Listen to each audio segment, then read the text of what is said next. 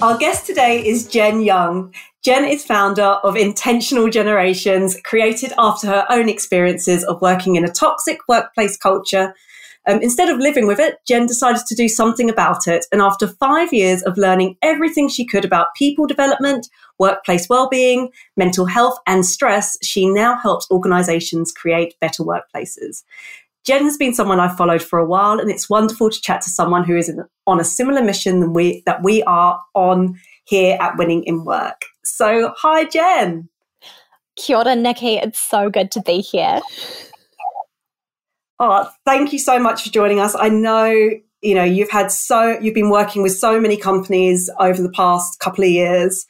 Um, and it, this is needed probably more so than ever right now is just help with well-being, mental health, and just personal development, really, and people development. Um, so, what what happened to you? What what happened to make you decide that you need to create um, intentional generations?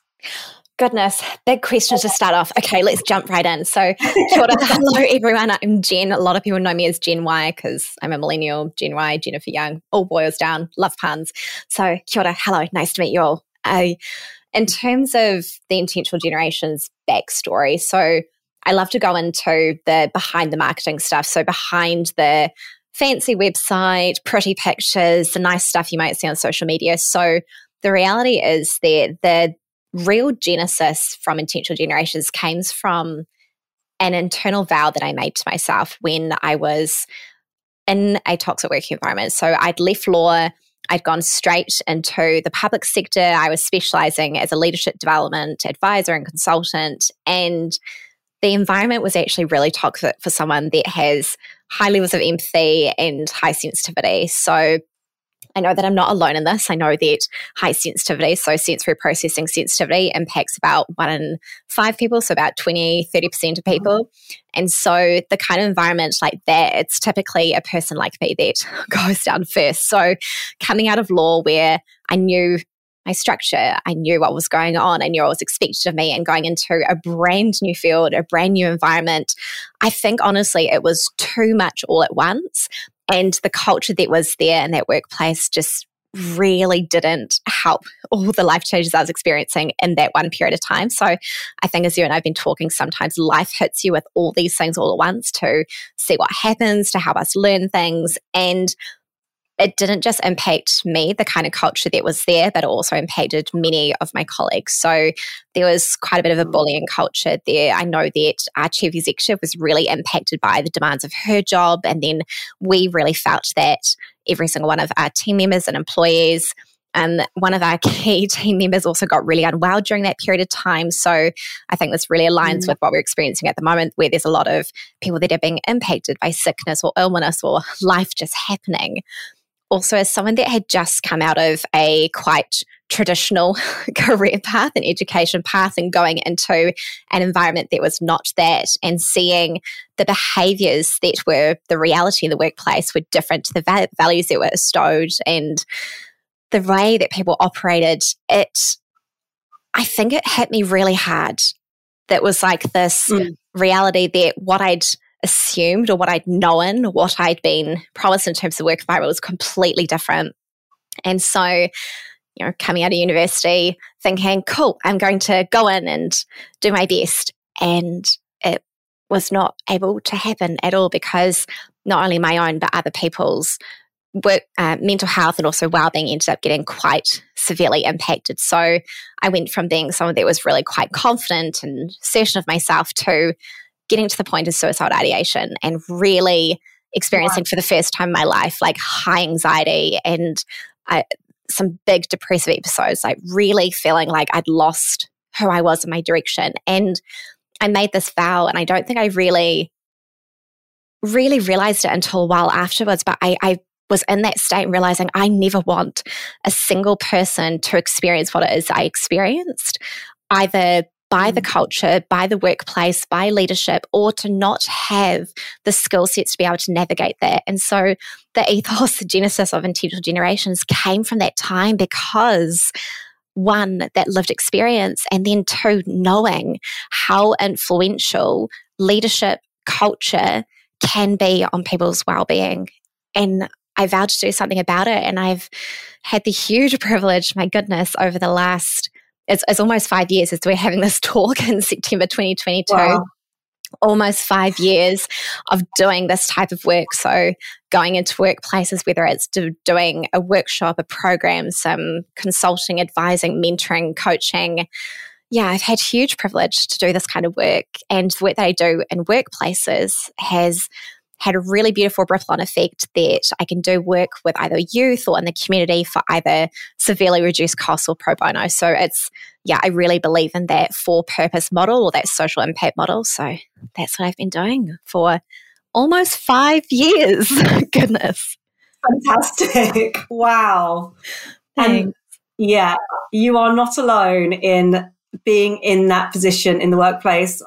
I know I've been there. I know that other people have been there too. And you spend more time at work than you do in, and yeah, than you do at home with your family, right? So if that place is bringing you down, you, you do feel like you have nowhere else to go. You don't want to bring that, that trauma or that stress to your family at home. And you are very much, you feel quite lonely when you're, when you're in that position. Yeah, a hundred percent. I think you've hit the nail on the head is that how we get impacted by what we do for the majority of our time ripples out to every single other aspect of our life. It's that really, without going woo woo on this, but it is that sense that we're not just in boxes. We're not just the separate human mm. that we wake up and then we are our personal self and then we put on fancy clothes or not so fancy clothes if you're working from home. I know that, you know, sometimes it's fancy yoga pants on the bottom and fancy up the top. I don't know.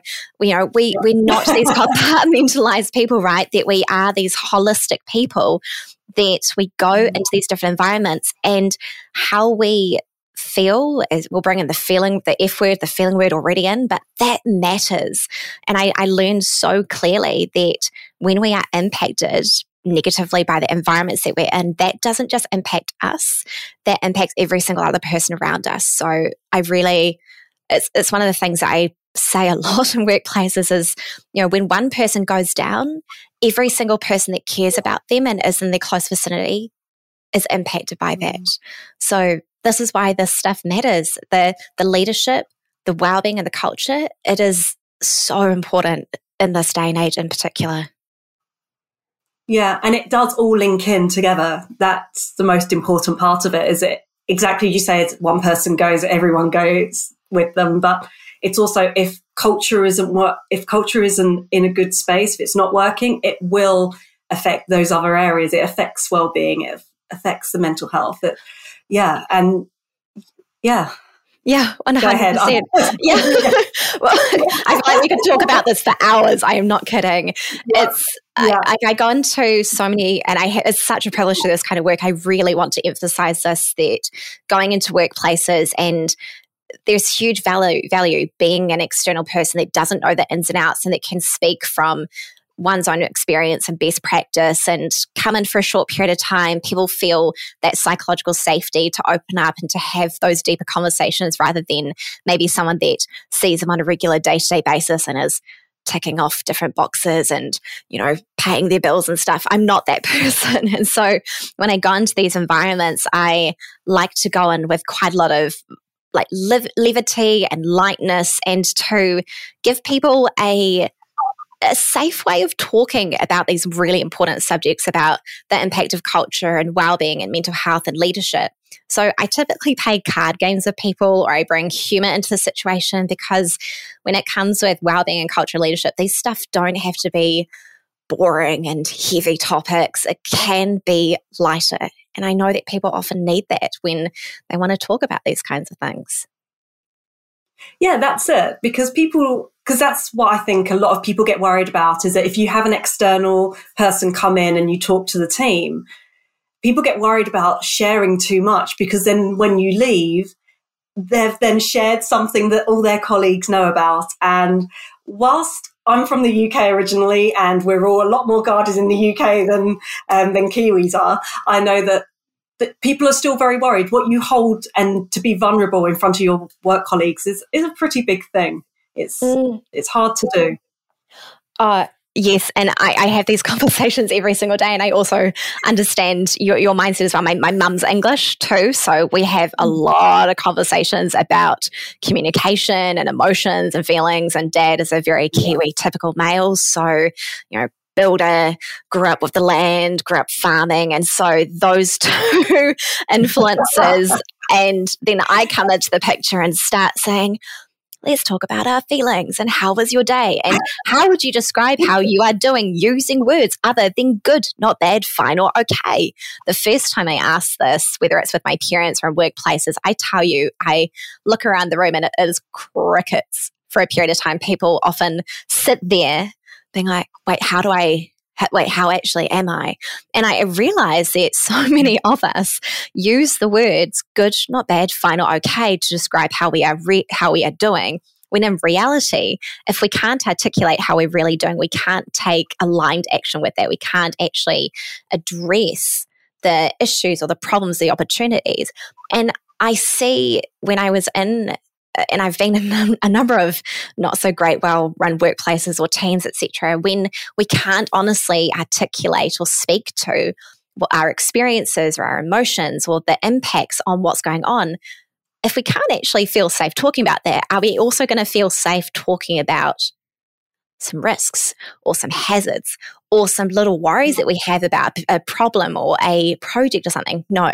So we start small. We start with games, we start with humor and build that up. Yeah, that was actually one of the big things that happened with Nokia because everybody was too scared in the workplace to actually say to le- their leadership teams that this isn't working, we need to come up with something different. And because they all stayed quiet, it it um, basically that's how Nokia disappeared. Um, that's how the product just fell apart because it became redundant because everyone was too scared to actually say that something was wrong. Um, so yeah, it's it's needed. You do need to be able to speak up and feel confident and safe. I think that is definitely it's safety. Mm, yeah, I, and I'd say on that is that and in some environments, and I really want to speak to this, is that in some environments, and we're seeing this happen at this moment in time, is that there isn't either a whether it is some kind of healthy hierarchy or there isn't some kind of a buddy system or an accountability system to actually give people those spaces to safely talk about these things. So, one of the bits of advice that I commonly give to leaders, and it's something that actually either doesn't cost much or it doesn't, you know, it, it doesn't take a lot of effort is actually figuring out in your workplace who is it that you can communicate these types of things with. And if it's not your manager, then who is it? And I know that HR often gets a bit of a bad rep. You know, it's like, oh, Helen from HR or Harris from HR. I don't know. Insert whatever name you want to put in there. Yeah, Henny. Let's let's do that. Um, is you know, figuring out who is, you can even call them like your, your, your lighthouse or your lifesavers. Who are the people where if Schmidt hits the fan, if, if things hit the fan, then who are the people that you can go to? Also, see how mm, said Schmidt that, rather than the other one, just in case yeah. there's like filters on the podcast. I hope not, but yeah, exactly. Um, yeah, that's actually really interesting because yeah, you do you need a support system. You do need that. Um, so, what are the telltale signs of a bad workplace culture? Dare I ask? Mm, great question. So I, would love to start with uh, first talking about the, the, the morality thing in there because I know some people talk about um, good versus bad or right versus wrong. I'd, I'd say like there, there isn't that. It's more is it is it a thriving, is it a healthy environment, is it is a toxic environment, and there are some telltale signs. And um, this also relates to the whole thing with good versus bad emotions, good versus bad feelings. Anyway, yeah, planting that seed with the listeners. So, when it comes to the toxic work environment, a really key telltale sign is if people aren't communicating. That is a huge mm. one. That if they are sitting there in silence, if they don't feel like they want to go to the shared activities, if they want don't want to engage in the company culture, that's a really big telltale sign if there are meetings after meetings, so if there are the secret silos, if there is the, you know what I'm talking yeah. about, right? The meetings after the meetings where people basically go back through what happened and um, and now and analyze it to the nth degree. I think it's similar things with the toxic relationship happen uh, toxic relationship habits. So the the gossiping, mm. the blaming, the lack of accountability, etc. You can even talk about the above and the below the line behaviors. Those are, are really good ones as well. So that's a really great start. Um, if there is a lack of diversity and inclusion, I know that that's talked about a huge amount. So if there are, whether mm. it's not bringing people's whole selves into work environment. I know that that's a cliche thing to say, but it is true. So acknowledging if people have different worldviews, if people have different practices, even just acknowledging people's birthdays. So those little things, if they're not taken into account. The other thing that I'd say is a really big sign of a toxic working environment is if the values, behaviors, expect, expectations are one thing, and you talk with people and get the feedback and they are not lived into. If if mm. those are there from 30 plus years ago or I don't know 10 plus years ago or even pre-pandemic when the world was a whole different place, I'd say that's a big sign. There's a really wonderful opportunity that I'm going to put in here at this moment in time for many workplaces to actually articulate the world is changing people are changing, the ways of working are changing, what it means to thrive is changing, and also acknowledging that people are tired at the moment. So, what does actual sustainable performance look like? What does energetic sustainable, what does human sustainability look like? Yes, there's environmental sustainability. And also, if we're not caring for our people, if we're not conscious about that human sustainability, we're not going to be able to do anything about the greater problems of our time. So, yeah, big answer to your question. Oh, it's so true. I remember I worked in a company in a in a law firm actually years ago, and when we walked in, we'd sit down and we'd say hi to people on Messenger because we didn't want to say it out loud, and people wouldn't talk to each other; they would just type it in Messenger. Um, it was a really, really strange environment because no one, because everyone was silent. And that, when you said about communication, I thought that's exactly it. You don't, we're not bouncing off, you know, it wasn't a workplace where you bounced off each other or that you had open dialogue and conversations because everybody was too scared to speak out loud. So it would be a message because then that way nothing comes back on you. Um, wow. And I just found that really interesting. Yeah, when you said that, I thought, oh gosh, yes, I've been there. yeah. and I guarantee that you're not the only one, right? Like the reality is that both yeah. you and I, the what the reason why we do so much of this work and why we have done so much training behind the scenes and constantly do training is because we've been there, we've experienced these kind of things, and we know personally how that impacts not just us, but every person around us. And sure, we can go back and retrain as psychologists or psychotherapists or whatever, or do 10 different degrees. And then also, the reality is, work still needs to get done. Um, on the mm. communication side, like I remember so clearly, there was this and I think a number of cultures will resonate with this, or a number of people, that there's almost like these unspoken rules of communication or how things are done. And if the culture has this culture around presenteeism or you must be at your desk for X number of hours or you must be seen to be doing things, but you're actually not doing anything. How is that impacting people's well-being and genuine sense of productivity? It's it's not. I I remember so clearly the um, when I was in the public sector for about the first uh, four or so years of my career, there was this sense that I, I, needed to be seen, like I needed to be there, even if I'd finished all my work, even if I wasn't doing anything. And for someone that doesn't resonate with that for someone that actually needs to go and move or needs to communicate or needs to feel like the, the time and effort that I'm giving into things, it's actually bringing fruit or it's doing things, uh, totally rubbed me the wrong way. It didn't make any sense. I know. I'm exactly the same. I always say, uh, you know, if I'm working on anything, I will always say, I cannot give you um, a cost or I cannot tell you how many hours it can take. I can just tell you that it will be done by this deadline. Mm. Um, and I will make sure that it's done because that's exactly it. There used to be so many times where I would run out of things to do and I would then think, well, I'm not going to start on a new project right now, so I'll just read the paper for you know, 40 minutes until the end of the working day because there was no point in starting something if I knew that I didn't have the time and I wasn't going to stay late. So, so yeah. I would have to find something else to do. And sometimes you'd be you'd want that break. You'd want the break to get up and make a coffee or something like that. Um, and you just take your time because you think, well, you know, I don't want to get all my work done beforehand. And that mentality, I think, almost makes you become lazier. It doesn't, you're not working, you have no control over your work. You're not, you're not taking ownership, I suppose is probably the best, yeah. best way to describe it. Oh, mm. wow, it resonates.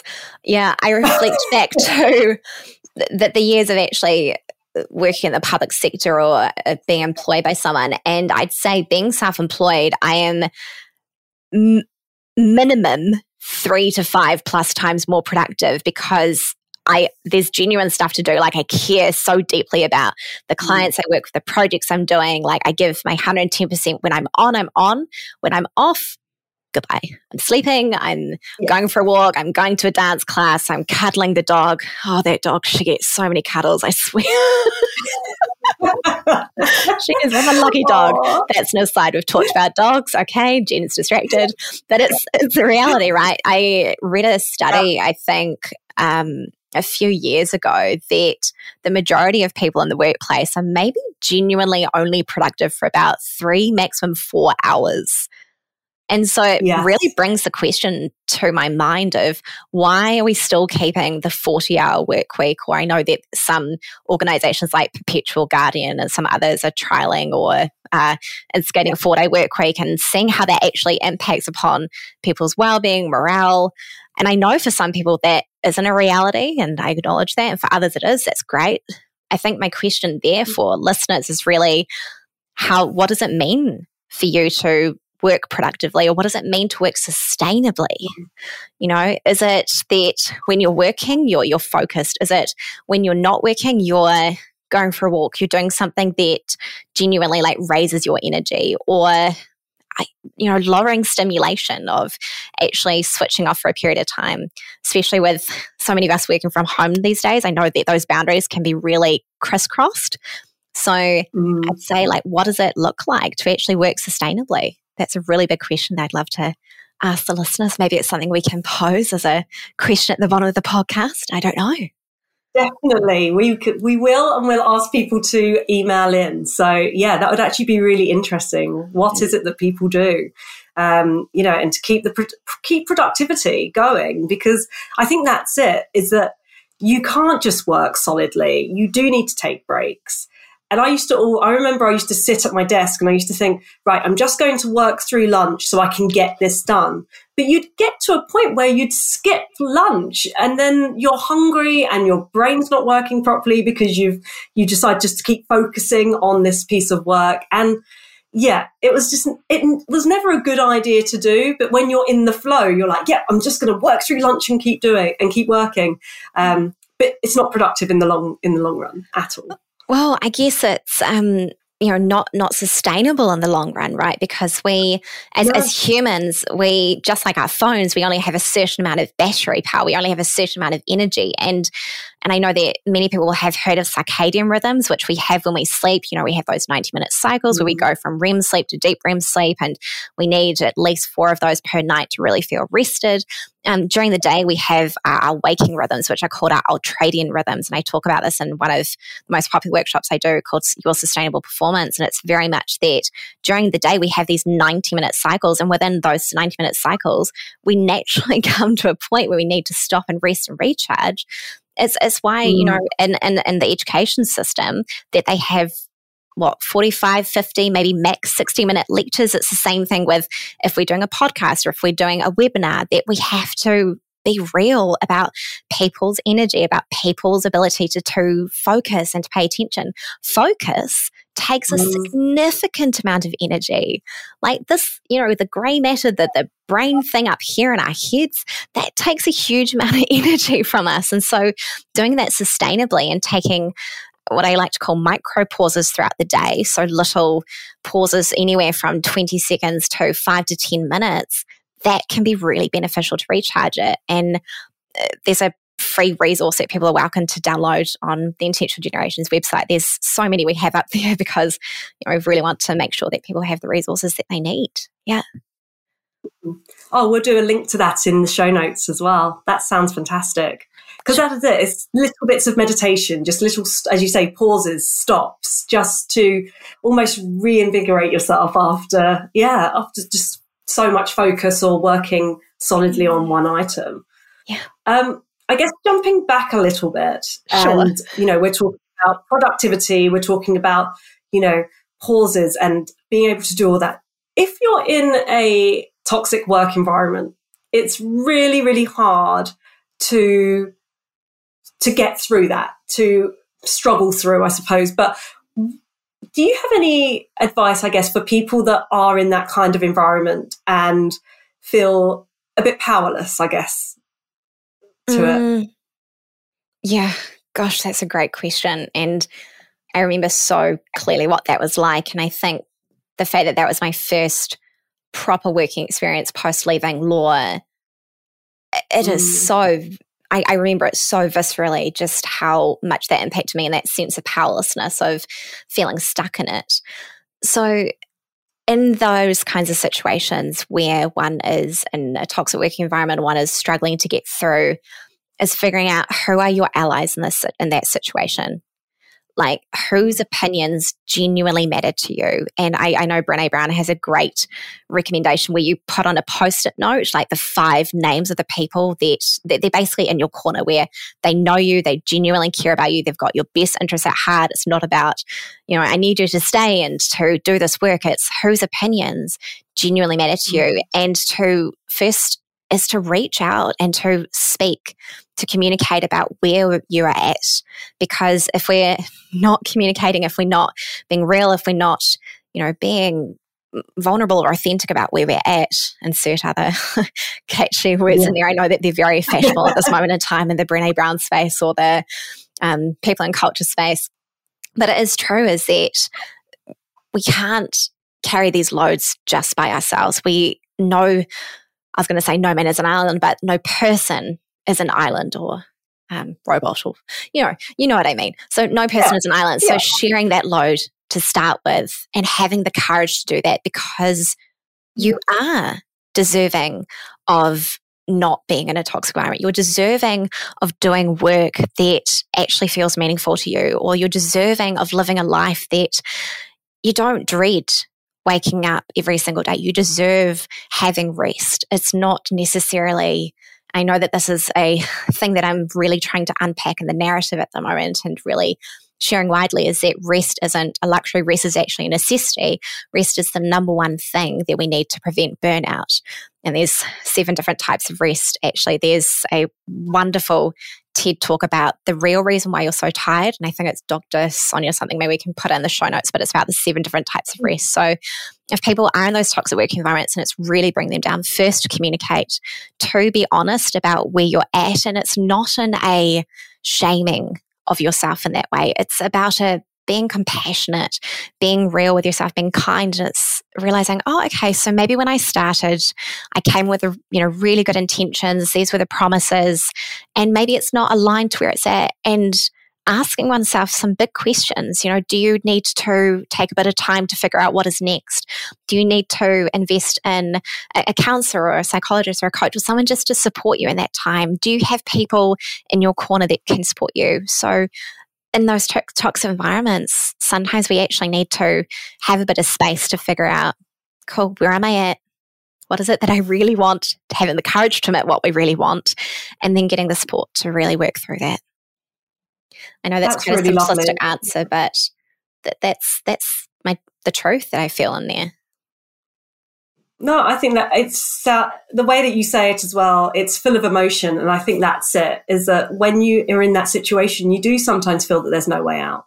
Um, and so, actually, you're completely right. I mean, just having that support there would make such a huge difference to so many people.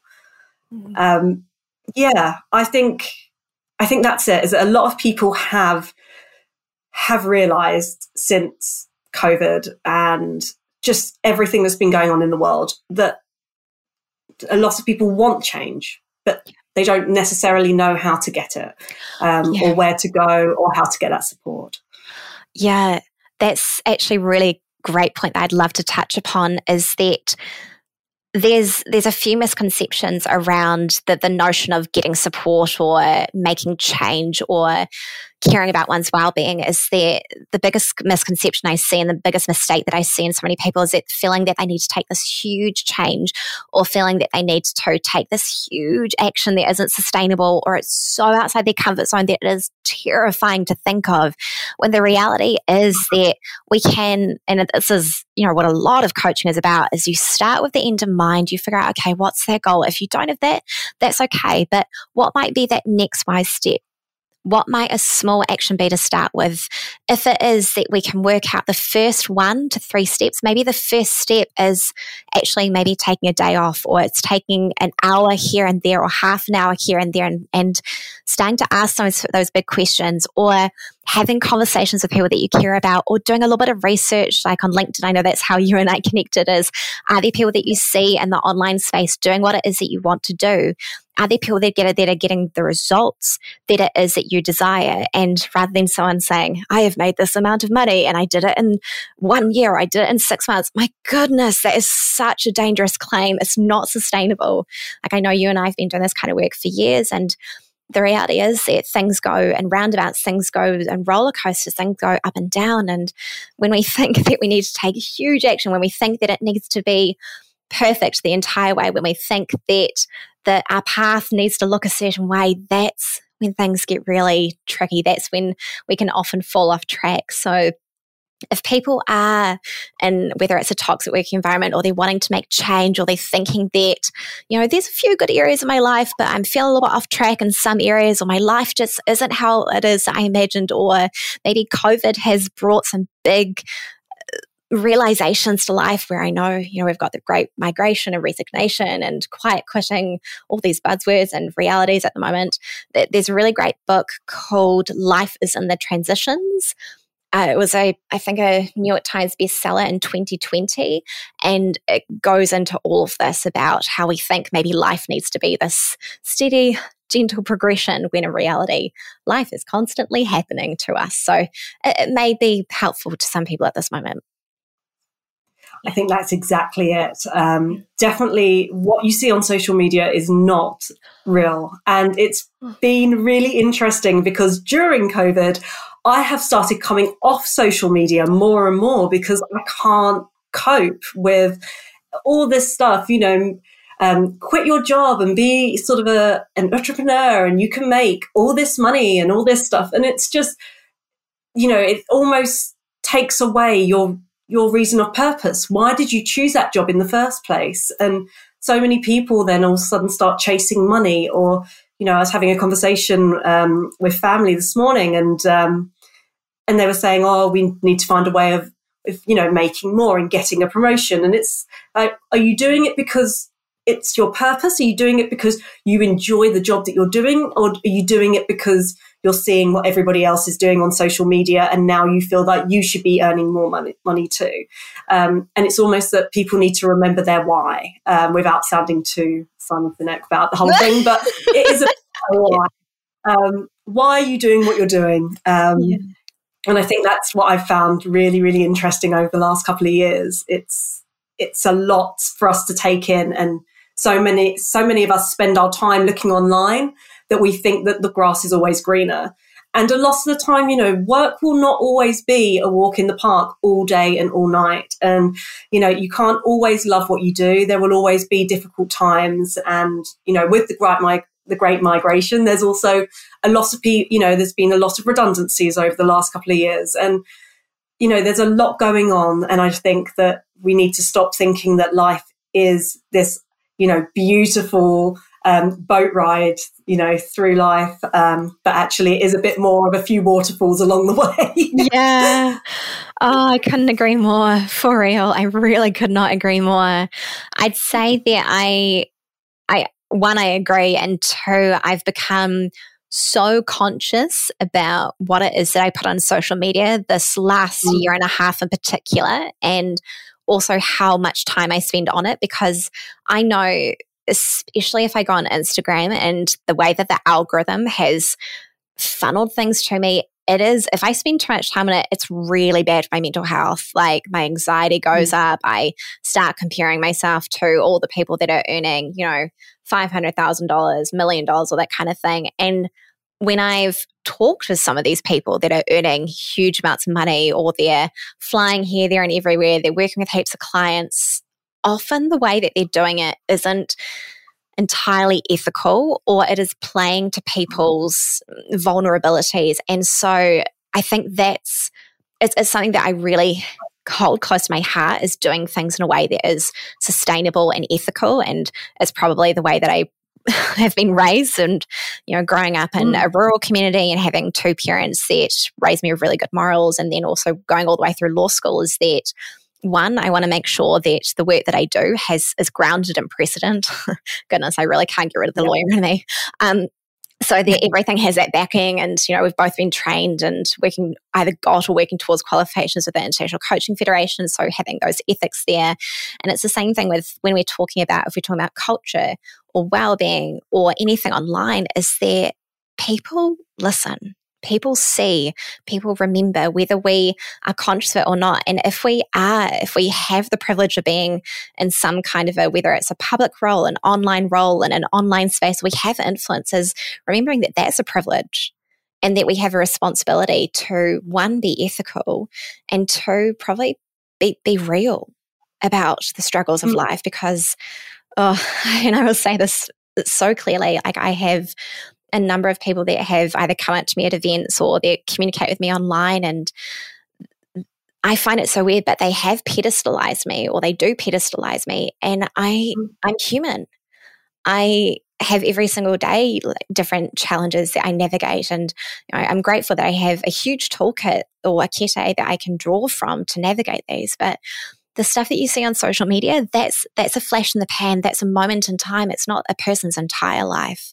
So Oh, also, I'll leave this with your listeners is anything that you see on social media is thinking, where are you at this moment in time? Where are you viewing this in this moment? Because I guarantee that if you're on social media, you're either in a break, you might be chilling out on the couch in your comfies, in your grottiest, comfiest hoodie, snooty, snack, track pants, whatever it is, not looking glamorous and then looking at someone's glamorous life or perceived glamorous life, that's not an accurate comparison. Is it healthy? Is it not? No. So bringing that reality, or I, I know some people flick through the gram or Facebook or LinkedIn on the, the toilet and. yes. Oh my God. No. no. Well, clearly. I know what you mean. it was more. I'm more agreeing to the point that you were saying you know, you're not at your the most glamorous when you're looking at pictures, and no. probably more so than me saying I'm, I'm looking at it on the toilet. But yes. oh wow, toilet humor never fails to please. Yeah. but it is really true, and I guess that's the thing is that you know when you are actually do, living that glamorous lifestyle, or you're on holiday, or you're with family or friends, or doing all the fun stuff you're not scrolling through Instagram. No. So, no. yeah. 100%. Very good point.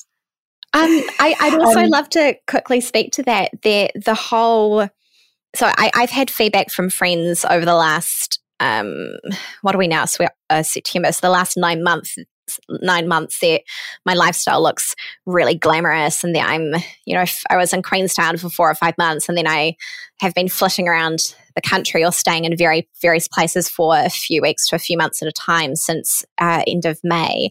But the reality is that the traveling process is so tiring. And, you know, that's definitely a first world problem. I acknowledge that.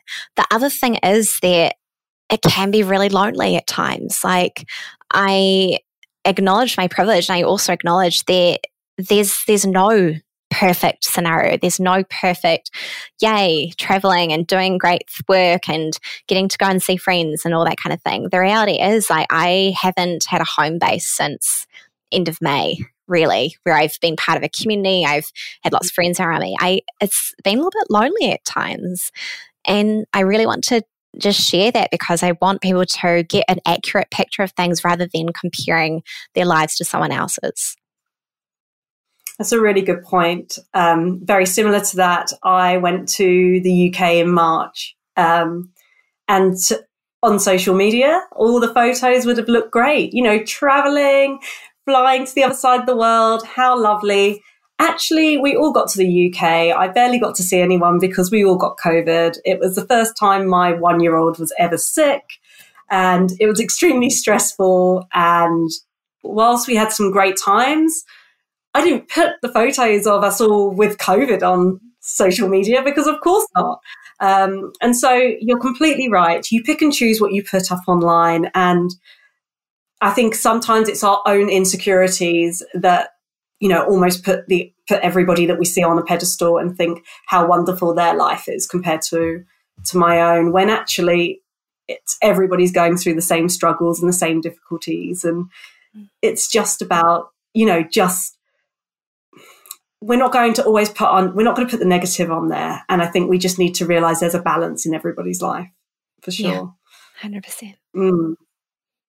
but changing the subject slightly on you mentioning queenstown um, you have a wellness retreat happening in november don't you yes. Oh, thank you for the opportunity to chat about it. Love that little sneaky segue. I'm here for it.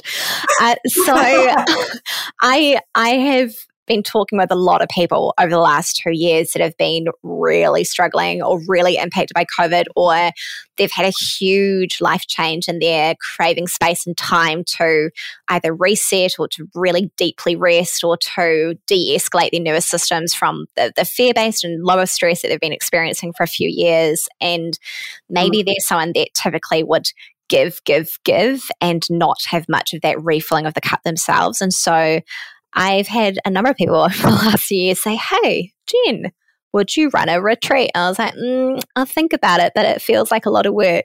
And now it's gone to the point that actually, um, yeah, we, are going ahead and we're doing it because I want to do it because I deeply care about many of the humans that are already coming on the retreat. So we've got only six spaces left as of what day are we? Something 13th, 14th September, something like that. We're a Tuesday. It's a fun day Tuesday, something like that.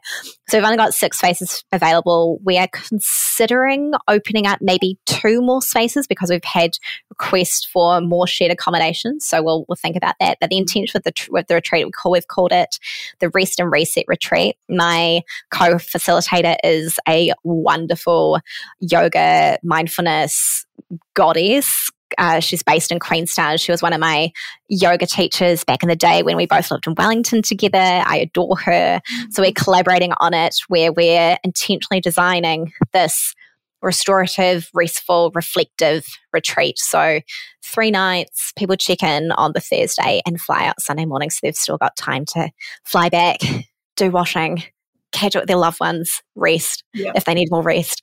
But yeah, we're, we're hosting it, really excited. And if people are interested to know more, there's a link um, maybe in the show notes um, if that's, if that's cool. yeah. Um, so yeah, very, very excited and grateful to be running it. That's awesome. And something I haven't, I have not seen many retreats happening over here. So, um, yeah, I'm sure that there are going to be a lot of people that are going to be very interested in this. Oh, I, I, I hope so. I mean, we're already having people ask if we're going to be running another one in 2023. So even if people can't make the 2022, there's a form there that they're welcome to fill in if they're interested in another one in 2023, and we'll release that as soon as it is available. Brilliant. Um, so that is really cool. And I think that's it. People people need to realize that they need to start putting themselves first and not just running with life. I think that we are getting to a point where the juggle is getting harder and harder. And yeah. so people do need to take time out and and actually, you know, realize it's that whole saying, wasn't it? The uh, put your put your uh, air mask not even an air mask. What is it? You know, the, the oxygen mask in the air. Yeah. Oxygen mask. That's it. Yeah. The oxygen mask on before you help others. And it's, yeah. it is definitely that type of situation at the moment. Yeah, I'd, I'd love to jump in on that because I know yeah. it can be, and I'm speaking from some people's perspective where they get really annoyed at people who work in wellbeing saying, Oh, you just got to care for yourself and self care and imagine massages and baths and stuff. And I know personally, like, I get frustrated whenever someone's like, You just need to care for yourself and make time for yourself when life happens and life can be complex and life can throw us all the different challenges at different periods of time. And I, I just want to acknowledge that sometimes life happens and the biggest thing that we can do is to one acknowledge where we're at and to give ourselves permission to feel to realize that okay this is a bit of a schmitty time or a schmitty day. And what's mm-hmm. one thing that I can do later in the day to be, be nice to myself or to treat myself like my best friend? Or, you know, how would I speak to a toddler? Would I speak to a toddler the way that I'm internally speaking to myself. I know that so many of us there are achievers. And I know that both you and I are achievers. And I imagine a lot of people in your audience are achievers. The number one mm-hmm. most destructive habit is that they're really cruel or not kind to themselves. And so that's a really big thing. And I'd say that the other thing I'd love to add in there is that the number one challenge that I see in so many people is that they resist what's going on in that moment, or they think that I already know all this stuff. You know, why is this still happening? Or, you know, I've gone through so many experiences, I've gone through so much education, I've gone through, insert whatever example you want in there. You know, life should be easier, or I shouldn't be feeling this way, or anything else. But that actually causes the greatest sense of our suffering, right? So if we be kinder to ourselves, if we acknowledge that, okay, yeah, every single person, including the two people speaking on this podcast, have their own schmitty things going on at this moment in time. That can yeah. maybe give us some respite or maybe give us like a sense of, I'm not in this alone. People also yeah. experience this. Yeah. Yeah, they do. And I think that's it, is that everybody does, but not everybody talks about it. And I think that's what people need to realize is that just because you don't hear that things are hard for somebody else, it doesn't mean that they're not going through their own turmoil or their own difficulties. Um, they just haven't opened up and shared it. Yeah, so true. I remember in my very first role that you know, there was a really challenging environment. And also, one of the highlights was that I got to meet an incredible provider panel of executive coaches, facilitators, people at the top of their game. And there was this one woman, I can't remember exactly which one it was, but she was saying, you know, everyone has this like bag of poo that they carry around. Again, toilet humor, I didn't know this was going to happen. I'm so sorry. Um, sorry, not sorry. But everyone has this bag of poo that they're carrying around There is their, their life challenges, their life struggles. But some people just have it covered up with better perfume than others or better deodorant or whatever you want to call it. And some people wave it right around and in your face and talk about it. And others just gently place it in front of you like, hey, th- these are my things, these are my schmitty things. And we're going to like cover it with nice smelling things or flowers together, or we're going to bury that and use it to be nice manure in a garden. And that's going to grow into nice things. Maybe that's the post traumatic growth analogy in there. I don't know. Yeah. That is that reality that all of us has. All of us have stuff going on, and some of us hide it better than others. But I just want to acknowledge like everyone has stuff going on. Like I know I've got some family stuff happening at the moment that is causing me actually quite a bit of stress at the moment. And I'm doing my best to be kind to myself. Like I'm taking mental health day tomorrow to really take that break and to take my own medicine. Yeah, life happens. It does. But that is actually a really good point that, you know, you do take the time and you take the time out because if you don't do it for yourself, no one is actually going to do it for you. Yeah. Um, and that's something I think I learned very early on that if you don't put your hand up and say, actually, this is too much, or, you know, um, I need a, I need a mental health day, or I need a break, or I just, I need to be able to go home early today and just get my head in the right place. Chances are no one else in your workplace is going to do that for you. Mm. Um, and if they do, you might end up on on the other end of a HR um, situation. So I do find that you know you do need to do it for yourself and know when it's time to take some time out. Um, I'm conscious of time, but I do have one quick question for you. Um, it's very much how do you, you know, we're all talking about all the baggage that, or all the stuff poo, etc., that we're carrying around with us.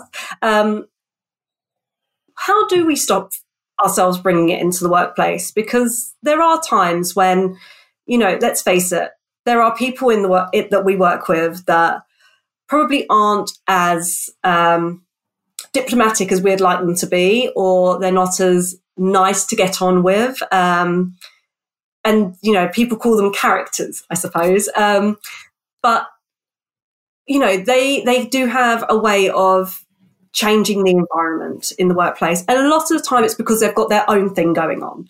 Um, as you said at the beginning, you know, with your with your workplace situation, it's when people have too much work or something personal and their workload. What? How do we? How do we not take that into our workplace? How you know, we say about bringing our authentic self into work and bringing all of ourselves into work, but within reason, right? Oh gosh, that's a really tricky question to end with, but I'll do my best to answer it, Nikki. Um, so, oh goodness, it is a tricky question to answer. Okay, so first thoughts on that is that when it comes with emotional well-being and the understanding of trauma or secondary trauma or different types of different challenges that we experience and their impacts on us, is that sometimes they unintentionally come out, and other times it's a good thing for us to process. Um, so, when it comes with the emotional well-being side of things, I'd say that if we compartmentalize things, we suppress things, the the danger or the concern is that they can bubble up at a later date, or that they lead to concerns or different challenges down the track. So, if something happens, for example, just before work, and then you've got this presentation in an hour, and mm-hmm. do you have like two to five minutes or even one minute to do something to either change your state or to acknowledge where you're at or to make a little plan or to communicate with someone that, hey, this has just happened. I need a few minutes just to reorient myself, to collect myself. That, that time is really important. I'd say that the biggest thing with not bringing things into situations or bringing the really tricky stuff into situations is that often people aren't either aware of it or they're not taking time to care for themselves or to manage that state or to just you know acknowledge that the human stuff is happening before going into an environment where it's their state is going to ripple out to every single person. So yeah it's taking that mm. time. It's doing something. And i know physiology or movement is one of the best things that we can do. So, whether it is shaking it out, whether it is having a mini dance party in a toilet stall, I've done this a lot of times. You can do it like really subtly, like just like, I don't know if you're doing a video on this, but I hope not, but that's okay. That you can. I've done that for, the, for, for, the listeners, the the um the thing that just happened was Jen myself did like a weird little shaking party on the screen, so that that was fun. You're welcome. Um, so moving the body is a really big thing. Um, I've talked about this and um, I think there's even a free recording available on our website of a webinar I did last year as a fundraiser for the Mental Health Foundation. It was about retraining the nervous system for the new normal, I, I called it. And it talked about different practical strategies we can use from the body perspective to de escalate our nervous system, to calm it down, to make us feel better in the moment. So there's a lot of different tools in there if people are interested. Yeah, big question to end on, Nikki. I know. but so but that's our that's the biggest thing and that's what winning in work is primarily all about for us is you know helping people that move into managerial roles make the workplace better for everybody around them because yeah this is our biggest problem is that when somebody isn't happy in the workplace or if something is going on we do exactly as you say tend to internalize it but not communicate it and if we don't communicate because we want to feel like almost that we're I don't know, um, almost super superhuman. Um, usually, that that is at our detriment. Um, so I do mm. find it really interesting um, that mm. What you say because people do need to realize that they're human, and we do need to actually take some time and and realize that we can't go from an extremely stressful situation straight into a meeting, or you know, and think that everything's going to be okay because we're not built that way. Our brain doesn't just switch in that way. Oh, 100%. 100%. Like all this flows on. Um, and I'd say for, for your audience that are primarily managers or leaders, is one of the things I share the most with leaders is that this is why the well-being stuff matters. This is why the culture, this is why them caring for themselves matters, is that leaders are CEOs, they're chief emotions officers. So their state, their emotions, that ripples out to every other person around them. Like there's a great, oh, I have to find it, but there's a great interview where this man's talking about the leader comes into the office, the manager comes into the office, and he looks stressed, he looks nervous, he looks worried. People start making up stories in their mind about why that's a thing. So if you want to trigger people's stress response, come into the office, really frazzled, really stressed, and they'll start making up stories in their mind about, oh my gosh, my job is at issue or redundancy is coming because people's number one fear when it comes to the work environment is their fear of irrelevancy and maybe being made redundant. For example, Brene Brown has some great research on that. So actually caring for your emotional state and yourself, this Schmidt, this stuff matters. It really does. It really, yeah, it absolutely does. Jen, I could talk to you for hours. Um, and I feel like this this hour has absolutely flown by. Yeah. Um, thank you so much for coming on and you know just sharing all your knowledge. Well, not even all. I I know we have literally just you know scratched the very very top um, of your knowledge there. Um, how can people get in touch with you? How can workplaces ask for your help? Ah, oh, great question. Thanks, Nikki.